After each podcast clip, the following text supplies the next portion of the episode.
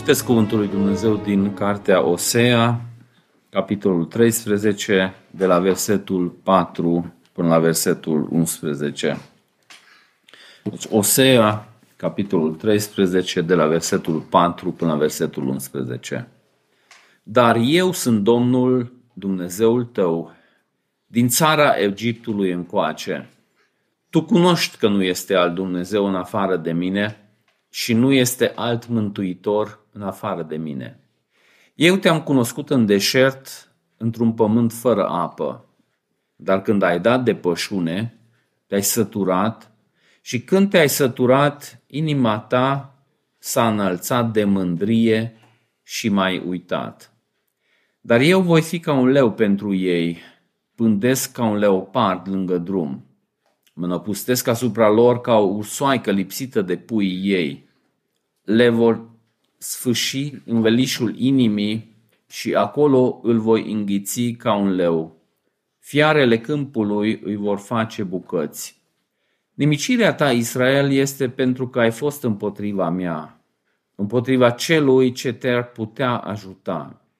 Unde este regele tău ca să te scape în toate cetățile tale?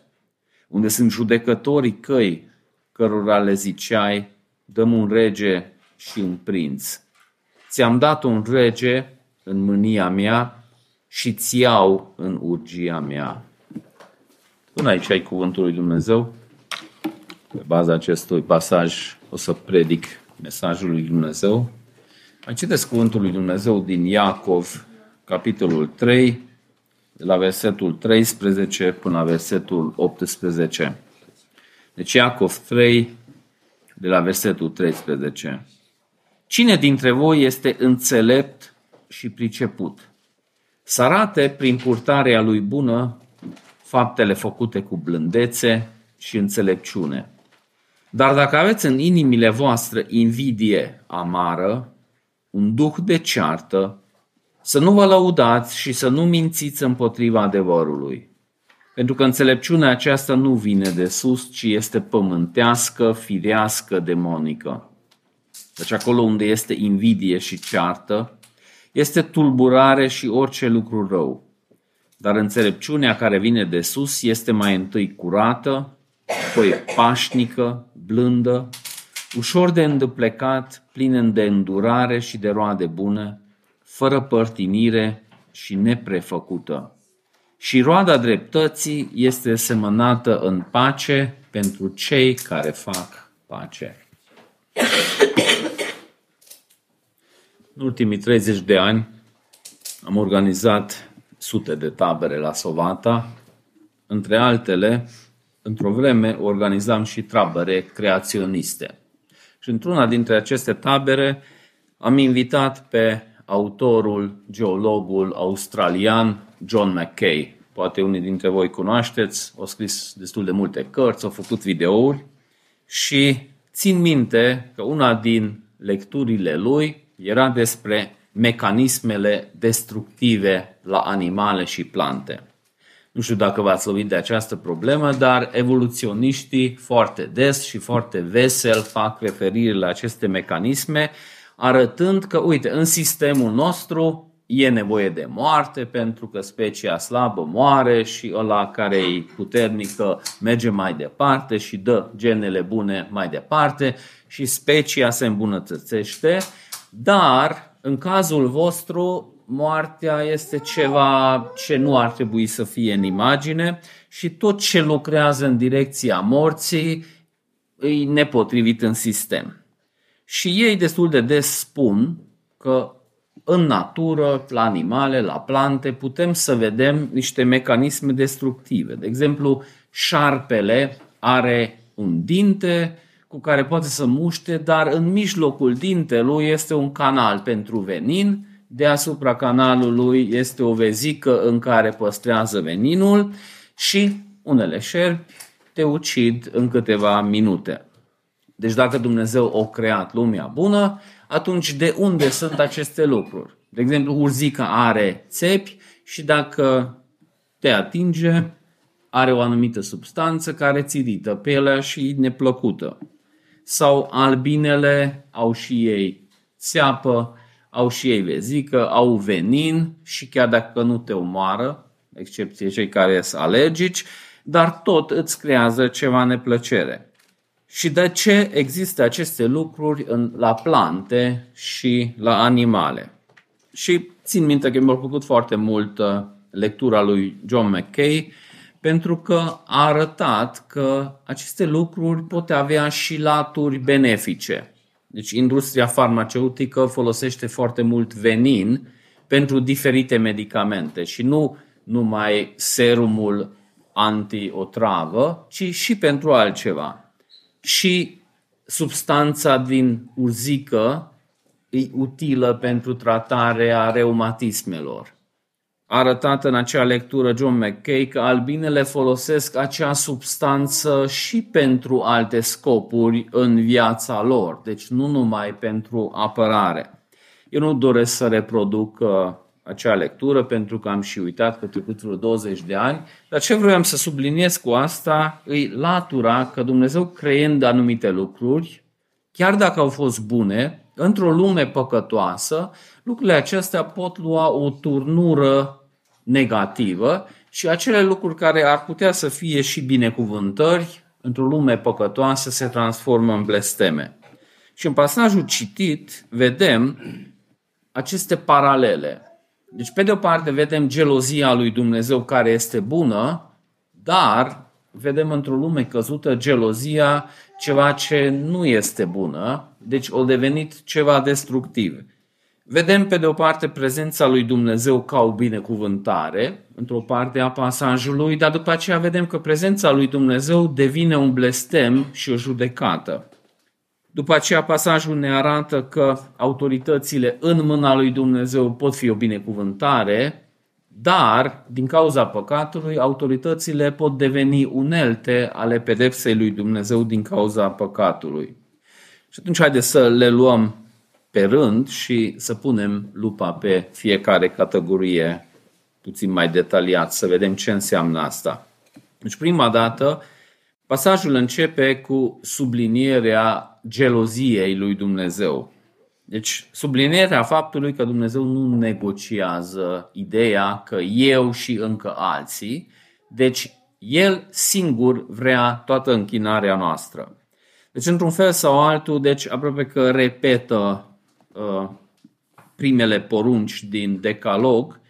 Moise spune că eu sunt Domnul Dumnezeul tău, cel care te-am scos din țara Egiptului, din casa robiei, să nu ai alți Dumnezei în afară de mine.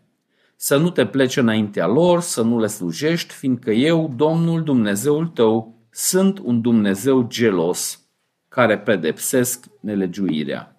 Și același lucru subliniază și Hosea, pentru că spune, eu, Domnul Dumnezeul tău, te-am scos din țara Egiptului, să nu recunoști niciun alt Dumnezeu în afară de mine și niciun alt mântuitor decât pe mine.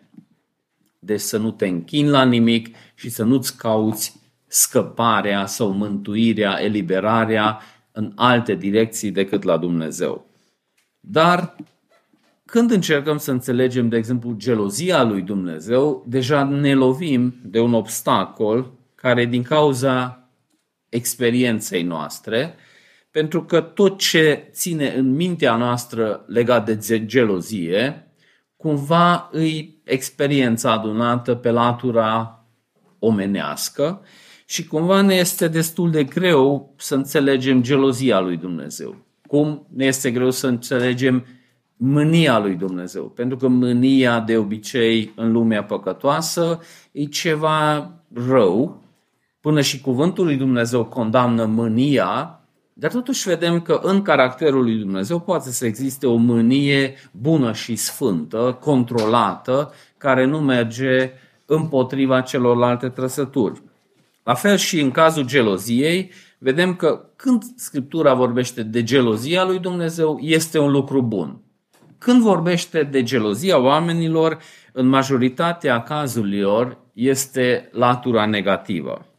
Și dacă vrem să înțelegem și să apreciem gelozia lui Dumnezeu, atunci nu putem să ne apropiem din direcția experienței noastre, ce fel de gelozie am văzut noi, sau dacă folosim această latură, atunci de obicei trebuie să invertăm și să ne uităm la negativul lui. Deci la oameni, dacă așa se manifestă gelozia, în majoritatea cazurilor, la Dumnezeu se face invers. Bineînțeles că din harul lui Dumnezeu, harul general al lui Dumnezeu și gelozia omului poate să aibă o latură bună. De exemplu, Pavel spune în Romani că este gelos pentru cei din biserica respectivă, în sensul acela încât ei să nu se îndepărteze de Dumnezeu. Deci acea gelozie care vrea să-L țină pe ei lângă Dumnezeu.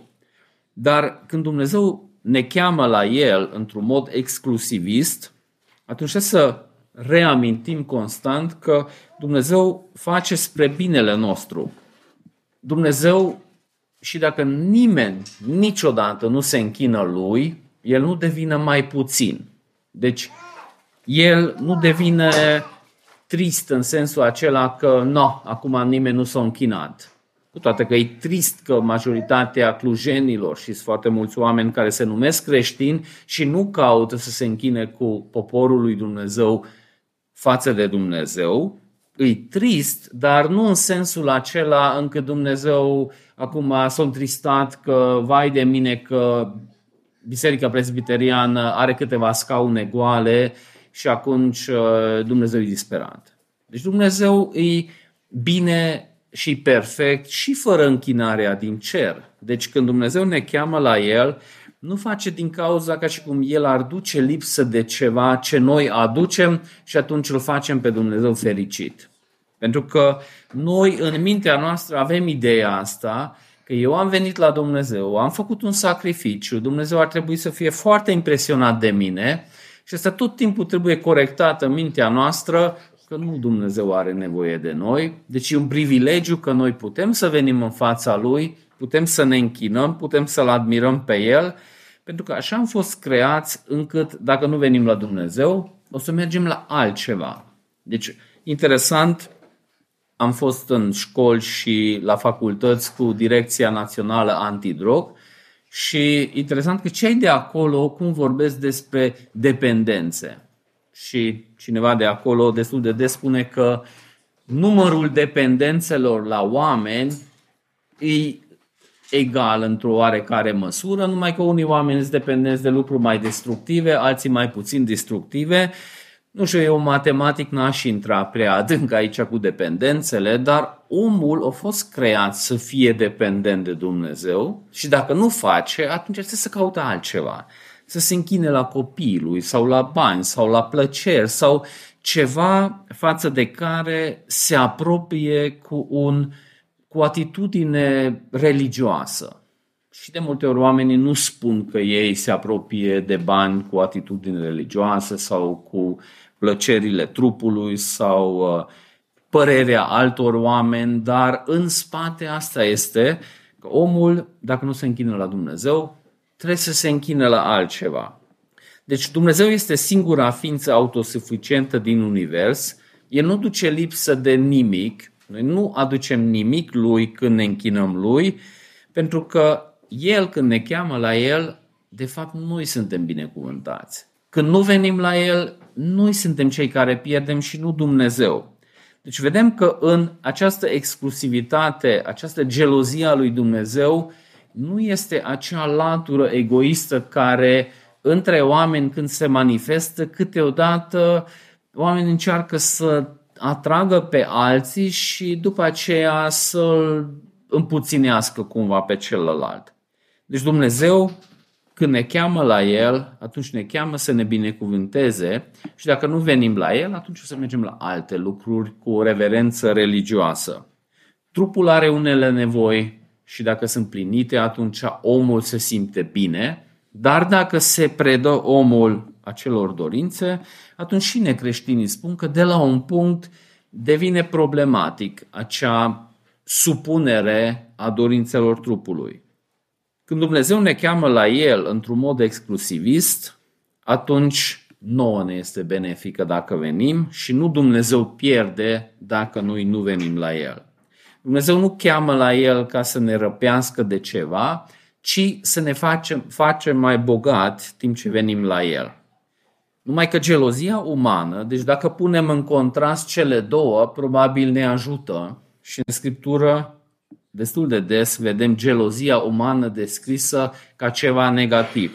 Și dacă punem cele două împreună, poate ne ajută să vedem în contrastul negativului cum ar putea să fie partea pozitivă. Deci, în afară de Dumnezeu, noi nici unde nu vedem această gelozie fără latură păcătoasă. La oameni totdeauna se amestecă și aspecte pe care dacă studiem, atunci putem să înțelegem și partea cealaltă.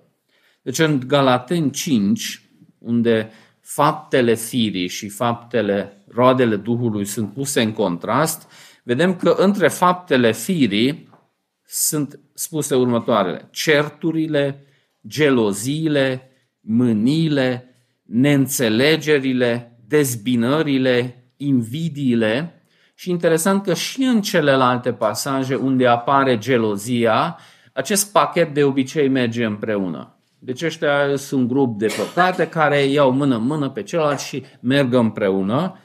Deci gelozia, mânia, neînțelegerea, dezbinarea, certurile, invidiile merg mână în mână.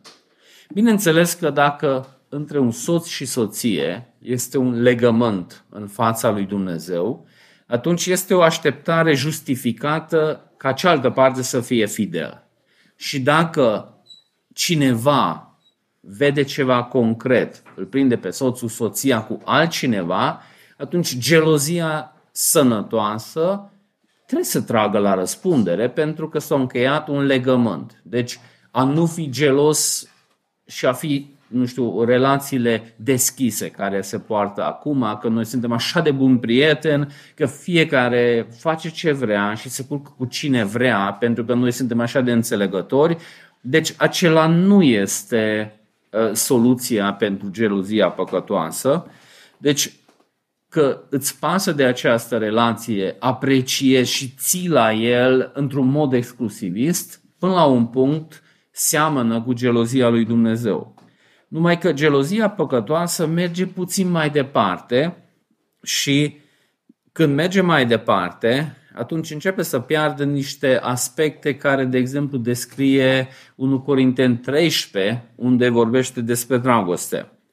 Deci și acolo unde lucrurile încă nu s-au concretizat, nu s-a întâmplat nimic, imaginația omului poate să se întâmplă că s-ar putea că s-a întâmplat și încep acele bănuieli despre care vorbea și pasajul ăsta și omul când începe să facă filme și începe să atace pe baza filmelor și începe să meargă într-un domeniu unde nu este concret și unde ar fi nevoie de acele laturi despre care citim în 1 Corinteni 13. Spune că dragostea este răbdătoare sau îndelung răbdătoare, plină de bunătate.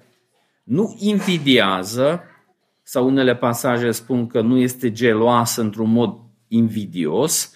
O să vedem ce înseamnă asta. Dragostea nu se laudă, nu se îngânfă, nu poartă năcuvincios, nu este iute la mânie, nu socotește răul, nu se bucură de nedreptate, se bucură de adevăr, suportă totul, crede totul, speră totul. Deci când speri și crezi, atunci asta se referă la acele lucruri încă unde nu știi. Deci unde vine gelozia care pretinde și face filme, imaginează și acolo dragostea spune că încă nu știu, eu sper și cred. Când devine realitate, intră în cameră și cu altcineva, deci acolo nu trebuie să te bucuri de nelegiuire, pentru că te bucuri de adevăr, dar gelozia păcătoasă merge într-o direcție unde fură speranța, înlocuiește cu bănuiel răutăcioase, cum spune pasajul, începe să se poarte necuvincios, fără răbdare, fără milă, și această gelozie cu timpul distruge relația. Deci, în toate pasajele care am citit până acum, vedem că în urma geloziei se fac partide și se rup relațiile. Deci dragostea nu invidioasă, bineînțeles la gelozie nu trebuie să ne gândim numai în context de soț-soție, pentru că poți să fii gelos pe colegul tău care a luat o notă mai bună decât tine văd de multe ori când cineva se căsătorește în biserică, câtă invidie și câtă gelozie este în cei care nu au reușit să se căsătorească de data asta și o șansă s-au epuizat. Și atunci, bineînțeles, îi ambalat totul într-un ambalaj de îngrijorare pentru fratele cu tare, că cred că nu a făcut bine curtarea, e foarte multă răutate și gelozie pentru că celălalt a ajuns unde doream eu să ajung și n-am ajuns. Poți să fii gelos pe colegul tău care a fost avansat sau a primit un salariu mai mare și tu n-ai primit și atunci poate să pornească acea răutate că, da, de fapt, și să măzgâlești pe persoana respectivă ca în lumina sau în întunericul acelei măzgălituri tu să pari mai bună.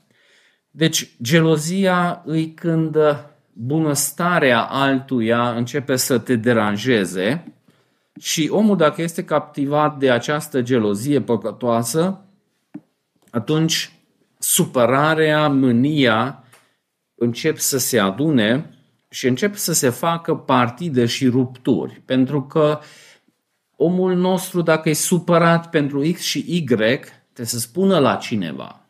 Dacă persoana respectivă nu e de acord, atunci e dușman. Mergi și la altul și spui că uite ăsta cum e și cum e și dacă nu e de acord cu tine, devine dușman. Dar poate mai găsești unul care iarăși e la fel de invidios pe persoana respectivă și atunci poți să faci un partid împreună să dezbați pe persoana respectivă. Tu crezi că pentru adevăr și dreptate, dar interesant pasajele astea spun că ai grijă că te înșel și pe tine și pe alții, pentru că s-au ajuns într-o direcție destul de greșită. Deci, amărăciunea, distrugerea unității, mânia, de obicei merg în mână în mână. De aceea am citit pasajul din Iacov, unde de două ori apare ideea geloziei și vedem și compania cu cine umblă. Deci, poate că omul nu recunoaște că e gelos, dar toți cei care vin mână în mână demască pe ăsta la alt care poate e îmbrăcat în îngrijorare, dar de fapt este o gelozie păcătoasă. Cine este înțelept și priceput între voi? Pentru că omul se crede foarte înțelept și foarte priceput când zgâlește pe alții, dar Iacov spune, cum putem să arătăm dacă chiar este această înțelepciune? Deci dacă este înțelept și priceput cineva între voi, să arate din purtarea lui bună. Faptele lui trebuie să fie făcute cu blândețea înțelepciunii. Și dacă aveți gelozie amară și duh de partide în inimile voastre, să nu vă lăudați și să nu mințiți împotriva adevărului. Acesta nu este înțelepciune care e coborât din cer, ci este o înțelepciune pământească, trupească, diabolică. Pentru că unde este gelozie și duh de partide, acolo este dezordine și orice lucru de rău. Dar înțelepciunea de sus este curată, pașnică, blândă, ușor de înduplecat, plină de îndurare și roade bune, nepărtinitor, neprăfăcut și rodul dreptății este semănat în pace pentru cei care fac pace. Deci, gelozia păcătoasă, cum am văzut, este o autoînșelare când persoana respectivă se minte pe el prima dată că luptă pentru adevăr. Dar, dacă chiar luptă pentru adevăr, atunci ar trebui să vină cu o atitudine care e descrisă aici și care de obicei lipsește și este demascat de comportamentul și atitudinea descrisă în pasajul citit. Zice că lipsesc faptele făcute cu blândețe. Păi dacă e plin de amărăciune și mânie, blândețea sigur nu o să-l caracterizeze. Este o aparentă înțelepciune, eu știu mai bine. Și ei nu știu așa de bine și atunci eu trebuie să zic, direct nu pot pentru că rar se alege varianta aceea, dar dacă spui la alții că tu știi mai bine și începi să mâzgălești acolo, atunci pornești spre direcția asta de partide, care în fiecare pasaj apare, că încep să se separe apele, dușman cine nu-mi dă dreptate și prieten cine spune că am dreptate. Spune că este o aparentă înțelepciune, dar de fapt este o înțelepciune pământească, trupească, chiar diabolică, zice Iacov. Deci nu era așa de corect politic Iacov, că folosește niște cuvinte dure, dar zice că rezultatul final al acestei exerciții nu este unitatea, nu este pacea, ci sunt partidele, diviziunile și dezordinea. Zice că este o atitudine plină de amărăciune, deci victimizare, când uh, hrănește acest duh de partidă, cine nu-i de acord cu mine e dușman, și merge în direcția aceea care pierde din vizor una dintre cele mai accentuate idei din Scriptură, unitatea din trupul lui Hristos. Deci cine nu vede lucrurile cum eu văd, e dușman și e rătăcit. Dar Iacov zice că ai grijă că atitudinea ta de nemască, că de fapt tu ești rătăcit. Dar ce mai spune Iacov, această prefăcut, deci atitudinea de prefăcut. Deci lipsa sincerității, iarăși, este ceva ce demască această gelozie, pentru că omul încearcă să joace teatru, să manipuleze, să obțină ce vrea, dacă nu poate direct, atunci indirect, și pornește un joc că nu știi că e cu tine, că nu e cu tine, după cu timpul se află că arată colții, dar zice Iacov că nu este prefăcut. Deci ar trebui să fie sincer, transparent. Și noi de multe ori credem că dacă nu mințim așa direct, atunci suntem sinceri. Iezuiții erau mari meșteri în cum să învârte adevărul și ei aveau tot felul de minciuni în sensul ăla că, nu știu, deschis ziceau că eu nu l-am omorât pe persoana pe care l-a omorât, și după aceea spuneau, eu nu l-am omorât și în gândul lor spuneam cu băta, că e omorât cu cuțitul. Și deci tot felul de încercări în vârtel ca să păstreze aparenta sinceritate, dar nu era sincer. Deci e un lucru că nu minți, dar când cineva nu-i deschis și nu-i, nu-i deci joacă tot felul de teatru și are, niciodată nu știi ce scenete are în spate, că uh, face ceva în exterior, dar de fapt ulterior afli că burghiul era strâm și altunde vrea, vrea să facă gaură.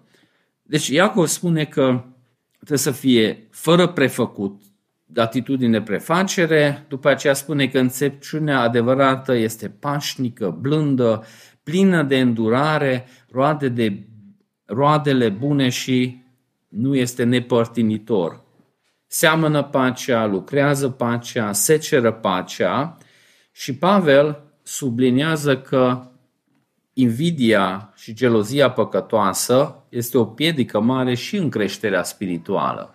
Deci unii oameni fiind căzuți în această capcană nu cresc spiritual pentru că se blochează aici. Deci se rup de frați, se rup de și față de Dumnezeu cumva se mint singuri și dacă vine adevărul să pună lumina, atunci și Pavel îi devină pentru că nu-mi dă dreptate și asta a fost problema și în Corint. Zice Pavel în 1 Corinteni 3, 2, 4 V-am dat lapte să beți, nu hrană tare, pentru că nu puteți să primiți. Pentru că nu puteți, pentru că sunteți carnali. Pentru că atunci când între voi este invidie, gelozie și ceartă, voi sunteți carnali și umblați în felul omului. Și când cineva spune că eu sunt al lui Pavel, eu sunt al lui Apollo, dar voi sunteți ale oamenilor. Deci și în biserica respectivă început să se polarizeze lucrurile și invidia și gelozia și cearta o dus acolo încât Pavel, după un timp, nu putea să le spună adevărul pe față, că nu era o sinceritate, dar cine o pierdut? Pavel o pierdut. Nu Pavel o pierdut, pentru că Pavel umbla cu Dumnezeu, dar oamenii care nu mai puteau să primească mâncare solidă erau pe lapte. Deci contrastul unității și păcii, stârnit constant de dezbateri, de dezbateri inutile, cum spune care cumva la rădăcină au mândria. Deci mândria care hrănește invidia și gelozia, nu cumva celălalt să pară mai mult, Cu toate că ce încearcă Pavel să sublinieze și în Corinteni, Dumnezeu o dat diferite daruri diferitelor oameni. Și fie vorba de latura fizică, financiară, de înțelepciune, Dumnezeu a ales să nu distribuie egal lucrurile ca să depindem unii de alții. Pentru că El e singurul autosuficient, noi toți restul am fost creați intenționat să depindem de unii de alții. Dar omul, când a înghițit minciune că o să fiți ca Dumnezeu, omul chiar crede că el e autosuficient și se descurcă. Și când e vorba de redefinirea binelui și răului, și când e vorba de eu nu depind de alții, eu mă descurc singur. Deci eu lăsați-mă în pace că eu știu mai bine. Deși atitudinea asta cumva uită faptul că Dumnezeu ne-a creat să nu putem să existăm unii fără alții. Și de aceea dă Pavel exemplul trupului. Că ochii nu sunt exact așa făcuți ca și urechea, gâtul nu ca mâna, dar intenționat nu sunt la fel, pentru că fiecare trebuie să îndeplinească un rol diferit. În 1 Timotei 6 citim următoarele. Dacă cineva dă o învățătură străină și nu ține de cuvintele sănătoase ale Domnului nostru Isus Hristos și de învățătura potrivită Evlaviei, acel om este îngânfat și nu știe nimic. Dar este bolnav de întrebări fără rost, lupte de cuvinte, din care provin invidiile, geloziile, certurile, defăimările, bănuielile rele, certurile permanente ale oamenilor stricați la minte și lipsiți de adevăr. Deci interesant și aici, un om care aparent e foarte interesant și foarte curios și vrea să află lucrurile și pune multe întrebări, dar zice Pavel că pune foarte multe întrebări fără rost și tot sucește, joacă cu cuvinte și întoarce și după aia nici nu mai știi ce să spui că și eu am cunoștințe cu care nici nu știu ce să vorbesc, pentru că orice spun, ca în filmele americane, poate să folosească împotriva ta și încearcă să folosească împotriva ta și atunci după un timp nu mai spui cam nimic, pentru că știi că îl ia și îl învârte și îl întoarce și înfinge în tine. Dar spune Pavel că să nu ajută pe nimeni, că nu te duce mai înainte dacă după o vreme nu mai ai curajul să discuți. Și spune că această gelozie păcătoasă hrănește amărăciunea, nemulțumirea și față de oameni și față de Dumnezeu și prin această nemulțumire constantă hrănești mânia. Deci cu cât ești mai amărât, cu atât ești și mai mânios. Deci ăștia merg mână-mână. Deci asta e un grup ca elevii când merg în parc împreună și se țin de mână și învățătoarea merge în față. Probabil învățătoarea e mândria și egoismul și toți elevii care merg după învățătoarea îs ăștia care amărăciunea și mânia și după aceea, ce mai subliniază Scriptura, că această gelozie păcătoasă poate să hrănească mânia într-un fel încât pune stăpânirea asupra omului și după aia ce vorbești, ce gândești, mânia îți dictează și nu cuvântul lui Dumnezeu și nu Duhul Sfânt.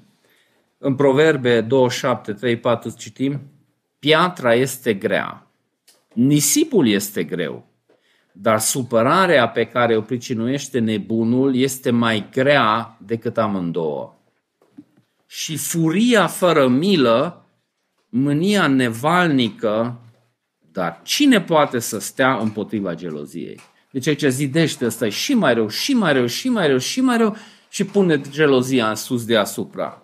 Sau în Proverbe 6.34, căci gelozia înfurie pe un bărbat și n-are milă în ziua răzbunării. Bineînțeles, zic din nou, deci este o apreciere a legământului și gelozia bună acolo se poate manifesta, dar este gelozia păcătoasă care tulbură mintea omului și hrănește mânia, care se năpustește și după aceea distruge relațiile. Deci aparent apără relația, gelozia și totuși practic rezultatul final este ruperea relației. Gelozia bună leagă relația și mai bună. Deci rezultatul final al geloziei lui Dumnezeu e totdeauna să lege relația. Și de data asta, când Dumnezeu spune aceste lucruri poporului, spune cu scopul de a relega relația. Ei s-au îndepărtat și Dumnezeu, enumărând aceste lucruri, spune dintr-o gelozie bună, ca sfârșitul să fie o relație mai strânsă.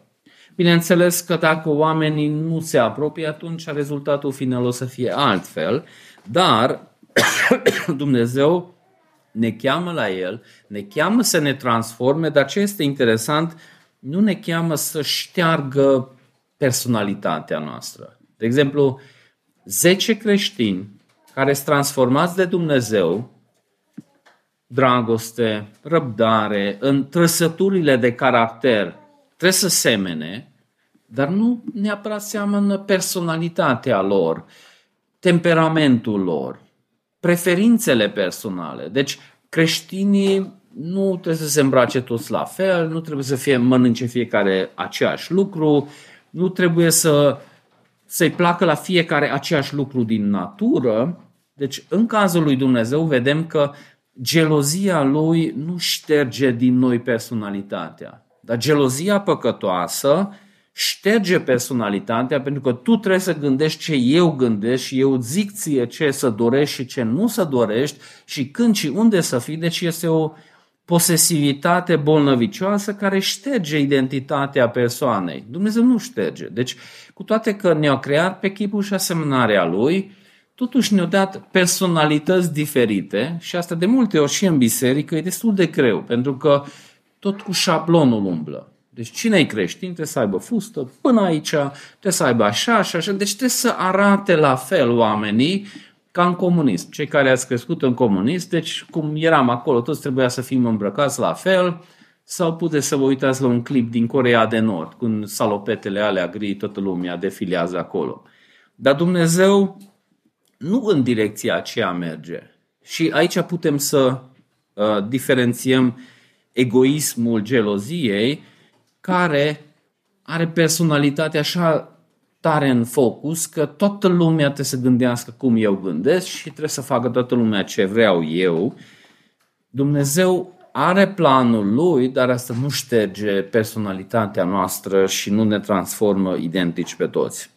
Dar, cumva, la rădăcina problemei este și o distorsionare a felului în care persoana vede pe el. Deci, cine sunt eu, ce îmi dă valoare, pentru că încercând pe toată lumea să fac, să gândească ca mine, să facă ce vreau eu, cumva se leagă de obicei de ideea asta că eu sunt valoros, sunt acceptat dacă toată lumea face ce vreau eu. Și asta îi undeva la început îi tulburat macazul, pentru că nu de acolo vine valoarea noastră. Și interesant că Dumnezeu asta subliniază ce-ți dă ție valoare. Deci două lucruri simplist. Dumnezeu te-a creat pe chipul și asemănarea Lui, o plătit cel mai mare preț pentru tine, dând Fiul Lui. Deci 1 Ioan 1.4 zice că ăsta e dovada dragostei lui Dumnezeu. Nu că Dumnezeu totdeauna face ce vreau eu, că Dumnezeu face ca eu să mă simt bine sau... Nu. Deci Dumnezeu face planul lui de care de multe ori nu înțelegem, care de multe ori nu ne simțim bine, totuși ne liniștim că El știe de ce face așa lucrurile și de aceea Dumnezeu încearcă să atragă atenția poporului pentru că acolo s-o dereglat lucrurile. Cine ești tu? De ce ai ajuns unde ai ajuns? Ce-ți dă valoare? Și zice Dumnezeu, eu te-am răscumpărat, plătind cel mai mare preț pentru tine, deci valoarea ta nu vine din faptul că Dumnezeu face totdeauna ce vrei tu și atunci te iubește Dumnezeu. Sau oamenii fac totdeauna ce vrei tu și atunci înseamnă că te apreciază. Nu. Oamenii care chiar te apreciază câteodată fac ce nu-ți place ție. Și ăia care sunt lingușitori, sărutul lor, cum scrie în proverbe, poate să pară dulce, dar de fapt e ura în spatele lui. Și fratele care poate te mustră și neplăcut, te iubește mult mai mult decât ăla care lingușitorul totdeauna spune ce vrei să auzi. Și asta încearcă să sublinieze și profetul, după ce sublinează uh, gelozia lui Dumnezeu, după aia subliniază că cine ești, de unde vii, cine e identitatea ta, că asta e ideea și cu gelozia eșuată, cine ești tu în Hristos dacă ești în Hristos, ce-i valoarea ta, identitatea dacă se dereglează, atunci omul încearcă să compenseze trupește. Și zice profetul, eu te-am cunoscut când erai în pustie, într-un ținut uscat. Deci nu erai nimeni nimic, eu te-am chemat și nu de acolo vine valoarea ta că tu ai făcut ceva grozav și atunci toată lumea ar trebui să fie în jur, să te aplaude. Eu te-am luat, numai că problema unde au eșuat lucrurile zice că când ai dat însă de pășune, te-ai săturat și după ce te-ai săturat, te-ai mândrit în inima ta și m-ai uitat. Deci aici s-au decalat lucrurile. Deci Dumnezeu când ne găsește, nu avem nimic cu ce să ne mândrim în fața Lui. Asta nu înseamnă că oamenii nu au diferite daruri. Deci oamenii și necreștini câteodată au niște daruri. Deci unii necreștini au fost extrem de înțelepți. Nu știu, cartea care am discutat, că Spinoza sau... Deci oamenii sunt foarte înțelepți și filozofii care au scris niște lucruri, eu de multe ori admir că înțeleg. Deci mă strădui să citesc, să continu, argumentarea lor, să urmăresc și un lucru înțeleg, ăștia au fost mult mai înțelept decât mine. Dar unde au ajuns cu acea înțelepciune, ăla e altceva. Și în timpul bunăstării, Israel a uitat că Dumnezeu l-a adus și ce are, i-a dat cu un scop și a început să se mândească și atunci dacă celălalt nu apreciază cum ar trebui, atunci vii cu aceste șmecherii și cu această gelozie că s-a dereglat de unde crezi că îți vine valoarea. Și eu nu s-a apreciat sau nu s-a apreciat sau și toate direcțiile alea spune că eu te-am chemat, ți-am dat anumite lucruri, nu ți-am dat alte lucruri, dar toate sunt controlate de Dumnezeu și ce ai primit și lucrurile ce n-ai primit. Când eram la seminar, era un, am cunoscut un domn care în timpul comunismului venea în România și în alte țări est-europene și aducea bani și după ce ajunsese în România, au cumpărat un porc sau două, le tranșau, punea în port bagaj, avea și literatură creștină și vizita familiile creștine. Știa că aici oamenii cam mor de foame și atunci bătea la ușă, frate, o dat 10 kg de carne de porc, o dat literatură creștină, au cântat puțin și au mers mai departe. Deci asta era slujirea lui, până la urmă și așa am cunoscut, că omul ăsta venea la noi la seminar și tot ce ne rămas mâncare ducea la porcii lui, pentru că el în continuare făcea slujirea asta și erau niște olandezi care îl mai ajutau pe omul nostru și el totdeauna spunea olandezilor că erau bogați. Și nici să nu vă mândriți, că voi sunteți acolo, că vă pus Domnul. Și toate bunurile voastre n-au nicio valoare dacă nu existăm noi săraci. Pentru că dacă noi, voi nu slujiți spre noi cu acele bunuri, o să risipiți la lucrurile lumești, o să hrăniți mândria voastră, o să vă îndepărtați de Domnul și gata. Deci se transformă în blesteme toate bunurile noastre. Deci noi avem disperat nevoie de banii voștri, dar voi aveți disperat nevoie de sărăcia noastră. Și cum asta se pierde din vizor când uh, omul are niște daruri și începe să hrănească mândria și începe să facă prăpastie între el și celălalt, care poate nu e așa de bine binecuvântat acolo, și începe să se îndepărteze. Și dacă cineva are o minte cu capacități ieșite din comun, poate să fie o binecuvântare spre alții, cu umilință, prima dată față de Dumnezeu și față de alții. Dar dacă capacitățile lui intelectuale sunt folosite îndepărtat de Dumnezeu, atunci așa te înșală mintea încât îți sapi mormântul cu mintea ta, oricât de strălucită să fie.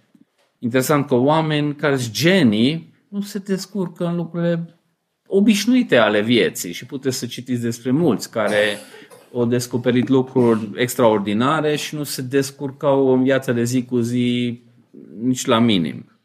Deci dacă cineva folosește darurile lui în direcția menționată mai înainte de Iacov și de Pavel, atunci binecuvântările se transformă în blestem.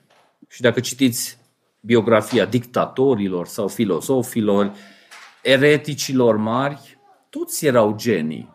Aveau daruri speciale, dar duse într-o direcție greșită, au devenit un cuțit cu care s-au rănit ei și au rănit pe mulți alții. În 1 Corinteni 4,7 citim, nici unul dintre voi să nu se îngânfe împotriva celuilalt. Căci ce te face deosebit? Ce ai ce nu ai primit? Și dacă l-ai primit, de ce te lauzi ca și cum nu l-ai fi primit? Sunteți săturați? V-ați îmbogățit? Ați început să domniți fără noi? Măcar de ați fi început să domniți, ca să domnim și noi împreună cu voi. Deci oamenii ăștia au ajuns undeva și au început să se simtă autosuficienți. Deci nu, nu mai avem nevoie de Pavel și oameni din ăștia care... Deci, ok, legat de noi dacă spune cineva, dar și legat de Pavel, mândria putea să orbească pe oamenii ăștia și același lucru vede și Osea. Pune reflectorul pe oameni și arată că, uite, Domnul v-a binecuvântat, vi s-a urcat mândria în cap, ați rătăcit și acele lucruri care sunt binecuvântări, în ce se transformă în blesteme în mâna voastră? Pentru că următorul lucru ce spune, de exemplu, prezența lui Dumnezeu. Prezența lui Dumnezeu a fost o binecuvântare pentru poporul lui, că Dumnezeu a umblat cu ei, a fost cu ei în pustie, noaptea în formă de flacără, ziua în formă de nor, a fost cu ei când l-au atacat egiptenii, a fost cu ei în toate luptele lor, deci prezența lui Dumnezeu a fost o bună cuvântare. Dar când mândria lor s-a ridicat și s-au îngânfat, prezența lui Dumnezeu începe să devină un blestem pentru ei. Deci e momentul acela când Adam și Eva vrea să se ascunde de Dumnezeu. Și prezența lui Dumnezeu e o binecuvântare prin Hristos, dar fără Hristos nu este un lucru mai înspăimântător decât prezența lui Dumnezeu. Știți probabil mulți dintre voi uh, uh, predica păcătoși în mâna unui Dumnezeu mânios. Și acea predică înseamnă, încearcă să sublinieze ideea că nu este un loc mare înspăimântător decât prezența lui Dumnezeu fără Hristos. Și asta spune și profetul, prin urmare, voi fi pentru tine ca un leu, voi pândi pe drum ca un leopard, voi da peste ei ca o ursoaică prădată de pui săi și le voi sfâșia pieptul. Le voi devora ca un leu și vietățile câmpului îl vor sfâșia. Distrugerea ta, Israel, este că ai fost împotriva mea, împotriva ajutorului tău. Deci orice binecuvântare, dacă scoți din context, într-un context păcătos, devine un blestem. Și în loc să slujească scopul dat de Dumnezeu, începe să distrugă pe om. Și dacă Dumnezeu este cu noi, cine poate să fie împotriva noastră, spune Pavel în Roman. Dar dacă Dumnezeu este împotriva noastră, cine poate să fie pentru noi? Putem și invers să aplicăm. Și de aceea subliniază că problema este distrugerea ta este că ai fost împotriva mea, împotriva ajutorului tău. Acum câteva săptămâni au fost acele inundații care au intrat și la noi în garaj, în beci, și câteva aparate electronice pluteau în apă. Și puteți să preziceți, oricât de profeți mici să fiți, cam care e rezultatul faptului că se plutește în apă. Și chiar dacă unele aparate au garanție, eu degeaba mă duc înapoi și fac reclamație că nu mai merge aparatul respectiv. De ce ați făcut? Apoi plutea în apă. Și atunci ei pun degetul pe articolul cu tare că aceste aparate trebuie ferite de apă și în caz contrar se pierde garanția. Și asta spune Dumnezeu că garanția se pierde pentru că tu te-ai îndepărtat de pe căile mele și ce vroia Israel, Doamne, Doamne, suntem poporul tău, binecuvântează-ne, binecuvântarea poate să fie numai pe căile lui Dumnezeu. Până și ultimul exemplu care folosește pasajul în direcția asta arată, spune că dar unde ți este regele ca să te izbăvească? Unde sunt judecătorii tăi sau cetățile tale? Unde sunt aceia despre care ziceai, dăm te rog un rege conducător? Ți-am dat rege în mânia mea și am luat în furia mea. Deci și aici avem un fel de contrast pentru că vedem în Scriptură că autoritățile sunt de la Dumnezeu. În mâna lui Dumnezeu pot fi o binecuvântare, dar câteodată autoritățile se transformă în blesteme și unelte ale judecății. În Roman 13 citim că autoritățile sunt date de Dumnezeu să protejeze legea și prin ei ordinea și legalitatea să fie menținută.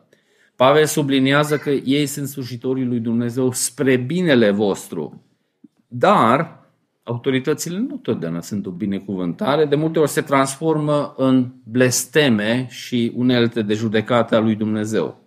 Și nouă ne place să ne plângem cum sunt politicienii în România, cum e birocrația și administrația, dar câteodată ăștia merg în mână în mână și câteodată să așa autoritățile, pentru că prin asta Dumnezeu judecă societatea care vrea să se descurce fără el, vrea să creeze niște sisteme care sigur detaliate și definite toate lucrurile și funcționează și fără Dumnezeu foarte frumos. Până la un punct. Și când te prinde birocrația aceea rigidă din Germania, de exemplu, atunci te toacă. Sunt lucruri care funcționează bine și sunt definite bine și merg, dar când ceva nu a fost definit de ei, atunci te toacă. Dumnezeu, prin Osea, puțin ironic pune întrebarea asta. Știți că evreii au vrut rege și Dumnezeu spune că de ce au vrut rege. Pentru că nu le-a plăcut ca Dumnezeu să domnească peste ei. Și Dumnezeu zice, știi ce? Eu vă dau. O să ia cele mai bune pământuri, o să ia fetele voastre, o să ia tot ce aveți mai bun, o să profite de voi și uite că în caz de nevoie nu este. Așa se pare că în perioada asta deja regele a fost captivat. Dacă citiți cartea Regi, 1-2 Regi, acolo e descris cum merge spre exilul din Babilon și în ultima perioadă veneau babilonii, primiau regele, omorau, înlocuiau cu altcineva, dacă la se revolta, îl omorau și pe ăla. Deci și se pare că acum nu mai era rege. Deci țara a fost ridicată în timpul lui David și Solomon și au ajuns să fie admirați de alții, dar cum Solomon a vrut să fie și mai admirat de alții, a făcut colecția de soții, care a adus idolatria și atunci au pornit toate lucrurile în jos. Deci unealta care era în mâna lui Dumnezeu a devenit un, o binecuvântare, acum a devenit un blestem. Și bineînțeles, Scriptura ne spune să ne rugăm pentru autorități. Deci cumva Dumnezeu și prin harul lui general folosește autoritățile spre binele nostru. Într-o oarecare măsură și în Cluj avem o oarecare ordine, avem o oarecare curățenie, pentru care putem să fim recunoscători, dar cum să vedem și echilibrul ăsta, că niciun sistem politic nu o să ofere o bunăstare îndepărtat de căile lui Dumnezeu. Pentru că unealta asta în mâna lui Dumnezeu poate să fie o binecuvântare, cum și prezența lui Dumnezeu pe căile lui poate să fie o binecuvântare și îndepărtat de acolo până și lucruri bune ca gelozia se pot transforma în lucruri care ne amărăsc viața. În încheiere două pasaje citesc Galaten 6 și 2 Timotei 2. Să nu vă înșelați, Dumnezeu nu se lasă bagiocorit. Ce seamănă omul, acela va și secera.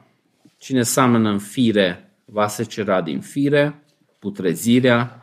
Cine seamănă în duh, va secera din duh viață veșnică. Să nu obosim să facem binele, căci la ur, vremea potrivită vom secera, dacă nu vom cădea de oboseală.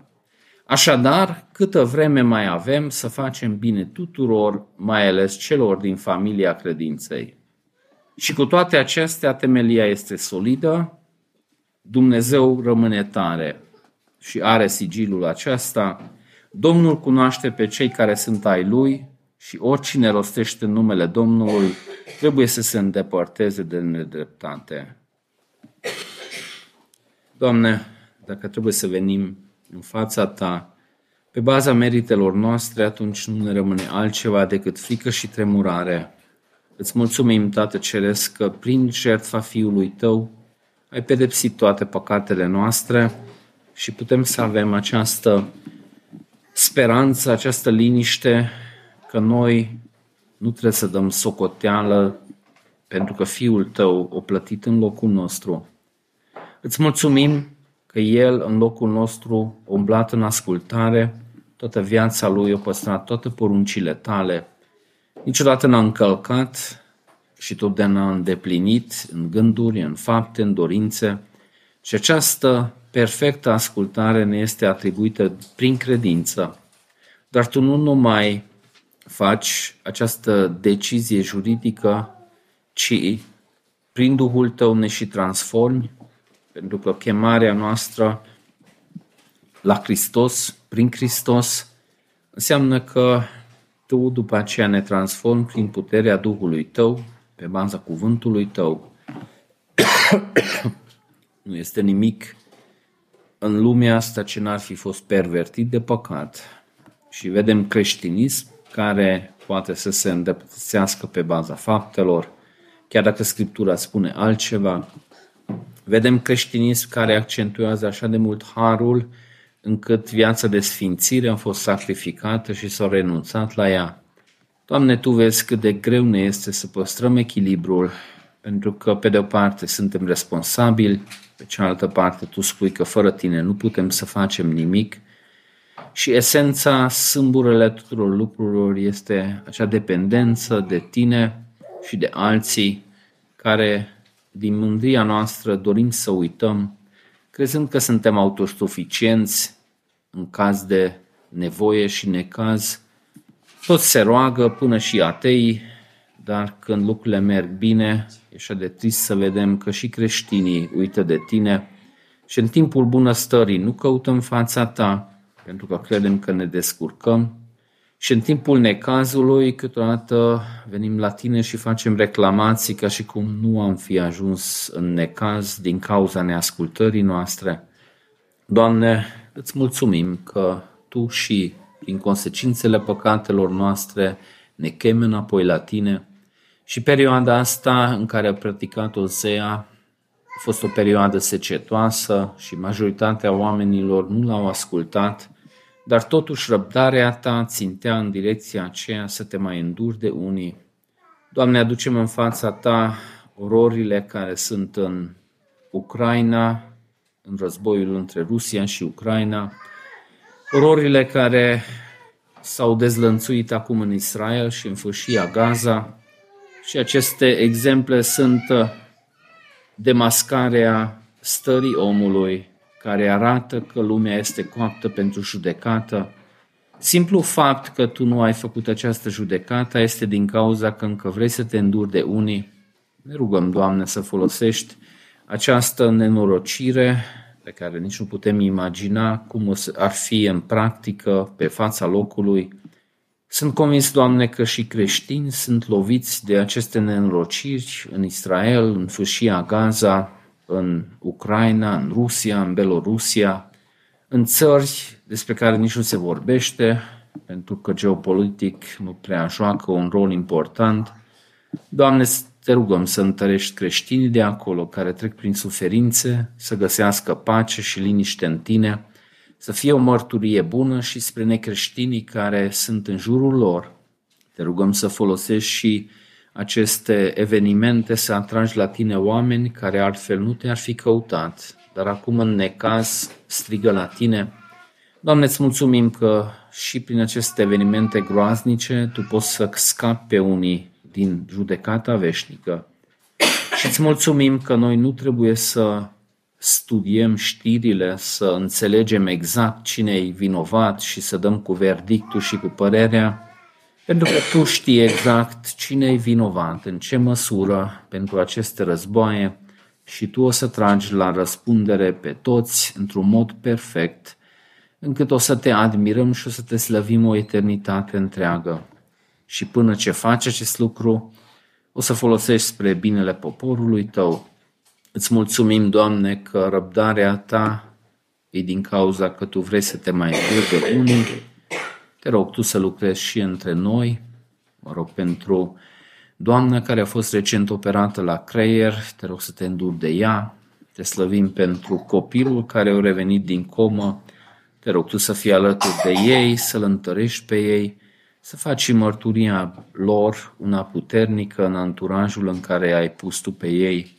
Te rog, Doamne, îndură-te de noi, de unitatea noastră care este sfâșiată din atâtea direcții, este atacată din așa multe direcții. Te rog să te înduri de noi, să lucrezi în noi prin Duhul Tău. În numele Fiului Tău ne-am rugat. Amin.